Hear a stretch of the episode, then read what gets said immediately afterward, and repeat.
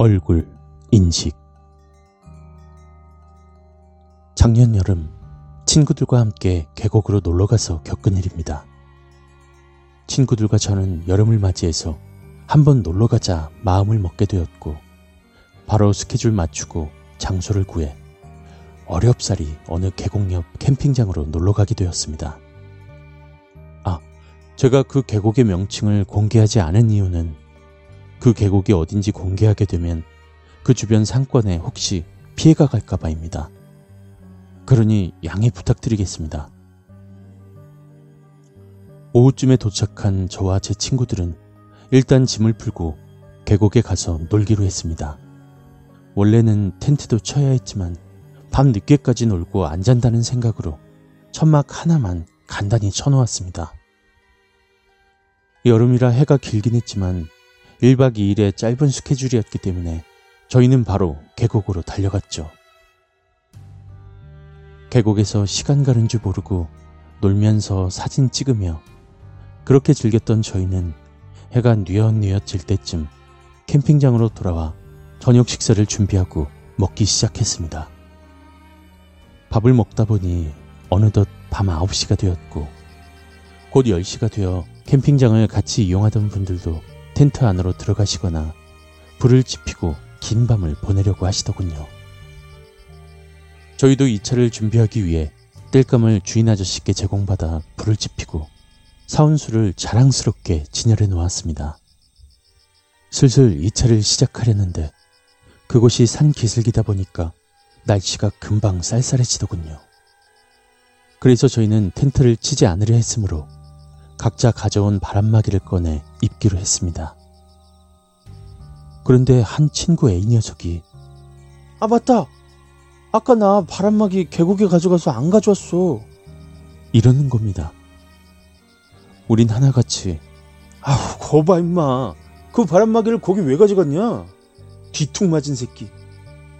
라고 타박을 했고 그 친구는 계곡물에 계속 있으면 추울까봐 가져갔지. 라며 미안하다고 했습니다. 여튼 저희는 A가 감기에 걸릴 것 같아 바람막이를 가져오라며 보내려고 했고 친구 A는 혼자 가기 무섭다며 한 명만 제발 같이 가달라고 빌었습니다. 참고로 저희는 다 겁이 많고 흉가 체험 같은 걸 하면 괜히 귀신만 꼬인다고 생각해서 절대 위험하거나 무서운 데는 가지 않습니다. 그러니 남은 친구 중에서 누가 가고 싶겠습니까? 어쩔 수 없이 남은 친구들끼리 가위바위보를 했고 제가 지게 되어서 친구 A와 함께 가게 되었습니다. 캠핑장에만 있어서 딱히 손전등이 필요 없을 거라 여겼던 저희는 당연히 준비하지 못했고 이상하게도 주인 아저씨도 때마침 손전등 들고 밖에 나가셨다고 하셔서 우리는 손전등 없이 핸드폰 플래시 앱을 틀어 가기로 했습니다. 그나마 다행인 것은 캠핑장과 계곡의 거리가 그리 멀지 않다는 것입니다. 친구와 저는 무서움에 괜히 신나는 노래를 틀어 따라 부르며 계곡으로 갔습니다. 가까운 거리라 노래 한 곡이 끝나기도 전에 도착하더군요. 친구 A를 향해 제가 야 얼른 갔다 와. 야 저기 있네 이 새끼야. 라고 말했고 친구 A는 야 너 어디 가지 마. 나 진짜 깜깜한 거 싫어. 라고 말했습니다. 속으로 전, 아이, 새끼. 군대도 갔다 온 새끼가 왜 이렇게 어둠을 무서워해. 라며 웃었습니다. 그런데 때마침 제가 들고 있던 핸드폰의 플래시 앱이 중지되었다고 알림이 뜨더니 종료되어 버리고 말았습니다. 친구 A는 제가 장난을 친 줄 알고 아 이 새끼야 끄지 말고 틀으라고 라며 소리를 질렀고 아 앱이 갑자기 중지됐대 아, 기다려봐 하면서 앱을 다시 키려고 했지만 똥폰이라 그런지 자꾸 중지 오류만 떴습니다.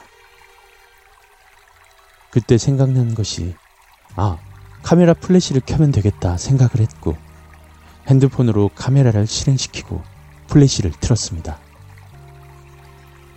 그런데 그때 스마트폰 얼굴 인식 기능이 실행되면서 친구 A의 얼굴 옆에 얼굴 하나가 더 인식이 되는 것입니다. 어, 뭐지?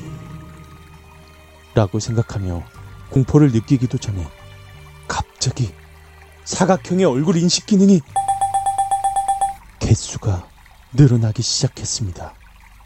저는 오 씨발 하면서 소리를 질렀고 저에게 오던 친구 A놈은 이거 왜 씨발로 와 라고 말하며 뛰어왔습니다.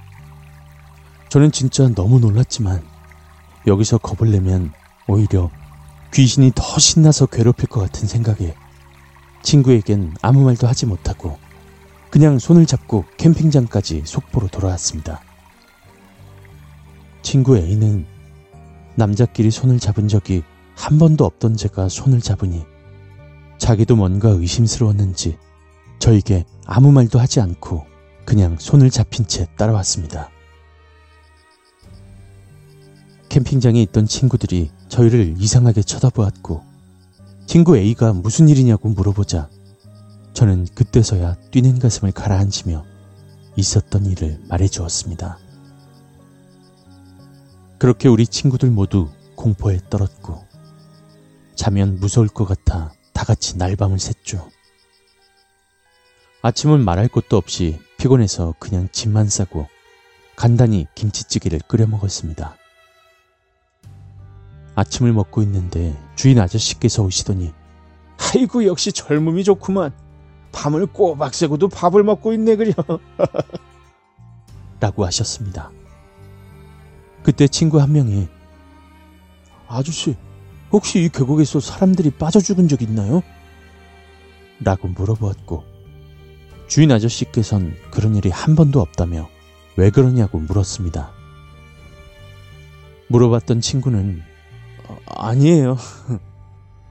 라면서 대화를 그만하려고 했는데 그때 갑자기 주인 아저씨께서 그러시는 겁니다. 아, 여기 계곡에서 빠져 죽은 사람은 없는데 아유, 옛날에 막 나라가 오수선할 때 한참 빨갱이라고 오해받았던 사람들이 여기서 많이 종살당해서 죽었었지. 저희는 모두 예? 라고 반문했지만 아저씨께선 그거밖에 모르신다고 하시며 도대체 왜 그러냐고 물어보셨습니다. 저희는 어제 이런 이런 일이 있었다고 말씀드렸지만 그런 일은 저희가 처음이라고 하시더군요. 아저씨께서도 왠지 저희가 안 좋은 소문을 내서 그곳이 장사가 안 될까봐 걱정하시는 눈치였습니다.